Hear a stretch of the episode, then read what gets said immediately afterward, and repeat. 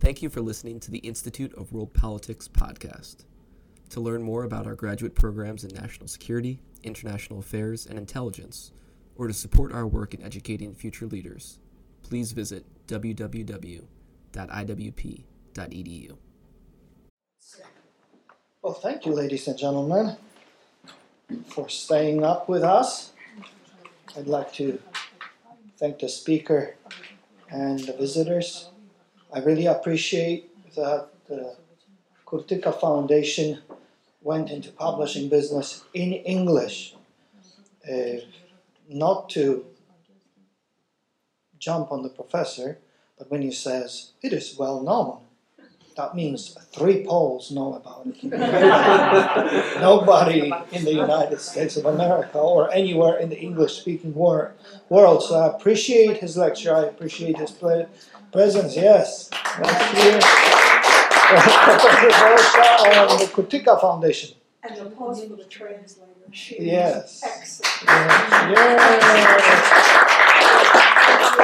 yes, I'm glad the apple hasn't fallen far from the tree. Uh, when I first met his father was in 1990. I was surprised that he was um, interested in the wartime and the post-war underground, which was one and the same thing in Poland, anti-Nazi and anti-communist. Because first he told me that his dissertation was on, I think, the estates of the Count Tarnowski in medieval times or something. Tęczyński. Up, Tęczyński. Tęczyński, okay, well, yes. I'm sorry, I know the Tarnowskis, I don't know the Tęczyńskis, but anyway. Um, and then I quipped, you know, one of my friends, mentors, and dinosaurs here in the United States wrote about milling law in medieval times. That was his dissertation, Wojciech Wasiutyński, and we both laughed. But I, I was trained as a Sovietologist, and then um, I morphed into a, an intermarium specialist, the lands between the Black and Baltic Sea. But today I will uh, uh, tell you about the enduring relevance of Katyn. Yakov Djugashvili, Stalin's son, while incar- incarcerated in a German POW camp, upon hearing about the Katyn forest massacre, asked how many victims there had been. About 5,000, he was told. Only? That's not a big deal, he responded. Uh, as far as the numbers, he was right by Soviet standards. Even when we remember that the Polish uh, POW victims murdered in the spring of 1940 amounted to over 25,000 uh, people killed in three locations, we should consider that Stalin murdered at least 25 million human beings. So, indeed, by Stalin Jr. standards, 5,000? Not a big deal. Most of the victims of the communists in the Soviet Union were Russians. Uh, it's just the Russians have a tougher time remembering than others. So, why we remember Katyn in particular when we are faced with an ocean of victims?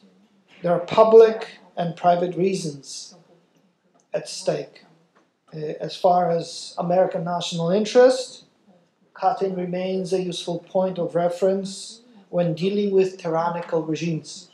It teaches us the use and abuse of memory and relativity of facts in service of regimes that are inimical to freedom. Katyn is a symbol of Soviet terror, deception, and mendacity. Unfortunately, it's also a symbol of craven appeasement of Moscow by the West. President Roosevelt was a dupe, but Prime Minister Churchill knew exactly what had happened in, uh, in the Katyn forest with the Allied Polish POW officers. Let us not talk out loud he whispered to his assistant. And this became the West's policy well into the 1970s. Hence, it behooves us to remember Katyn not only for the sake of justice, for the sake of the memory of the victims, but also for the sake of sound statecraft. When dealing with the Kremlin, one should always have Katyn in mind. Why? Because the denizens of the Kremlin are the descendants of the NKVD. In fact, Putin himself brags that he's a Chekist. Once a Chekist, always a Chekist, a secret policeman. Further, a post KGB narrative uh, bought by some of our intelligence operators here in the United States and almost universally by uh, mainstream media holds that Soviet intelligence officers are just like our spooks. Nothing can be more wrong. But it has led to many false foreign policy moves on our part. For example, the United States decided to protect, retain, and cooperate with the communist secret policemen who trans- transformed themselves into post communist secret policemen after 1989. Our own Professor Ken de Graffenreid warned you can buy the KGB, but they do not stay bought. Hence, he advised option zero to liquidate the communist secret services totally and replace the organization with a free democratic service.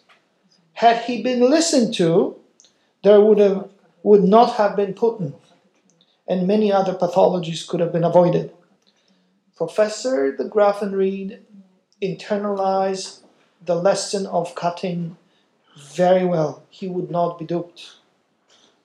This was unlike some of his colleagues in the US intelligence community who either were cynics or fell for the trope of the alleged universal fellowship of spies.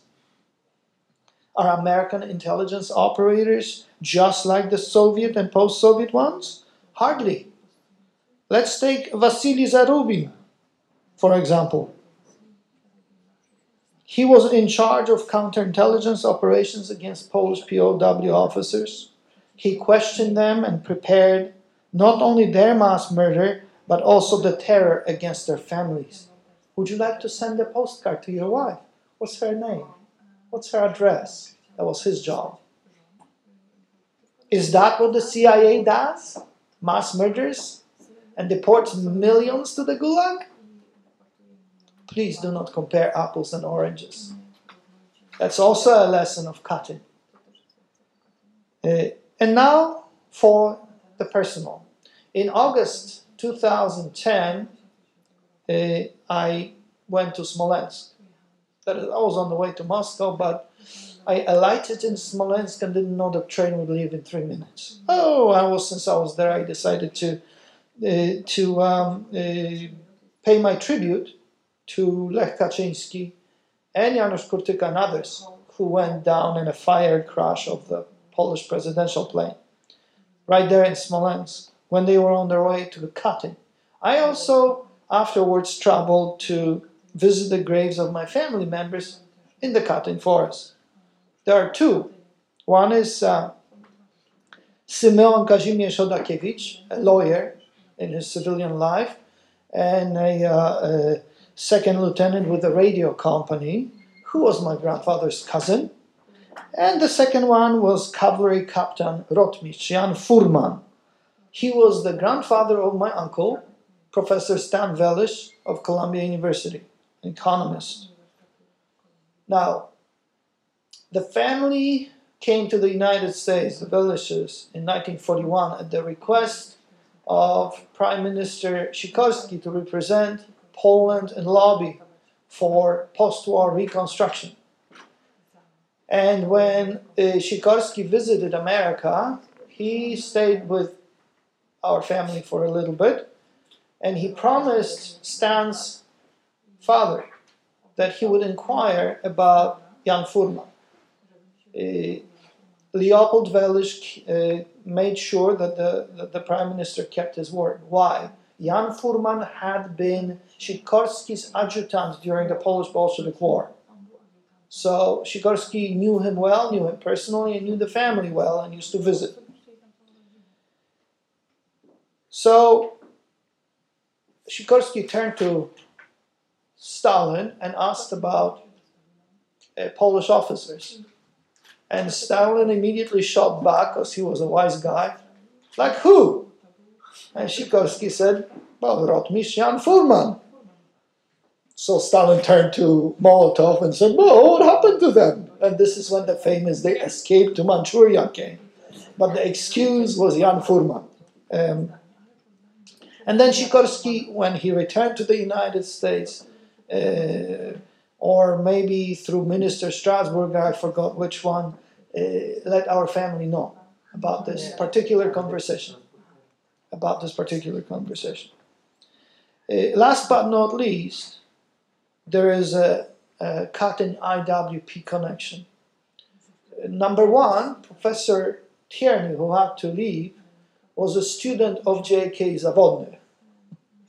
So he not only knows about the Katyn Forest mass- massacre since his student days 60 years ago, but he also knows about the Warsaw Uprising, where Professor Zawodny had fought. Uh, number two, we bring up Katyn here periodically, and uh, during conferences like this, so this is not an anomaly, this is the rule. And for example, Colonel de Vliet's report and latest Katyn uh, revelations were unveiled for the first time here by uh, uh, one of the leading Polish American experts, Krystyna Piórkowska, who came to us to, from New York and unveiled her goodies, things that others couldn't fi- find, she did. In any event, you're welcome to forgive if the perpetrators show remorse and contrition. They and their descendants usually don't. Once, uh, a human rights organization, Memorial, from Russia, sent me a gulag file of my grandfather Jan Chodakiewicz from Stalinogorsk. A letter was appended apologizing to me for the suffering of my family. I wrote a letter back to human right to the human right, rights activists to tell them they, sh- they shouldn't apologize because they are usually themselves victims, either victims or uh, descendants of victims of communism. The perpetrators should apologize. Unfortunately, the successors to the perpetrators, spiritually and institutionally, still remain in power in Russia and that is why and that is also why it is important to continue to remember Katyn. Thank you very much.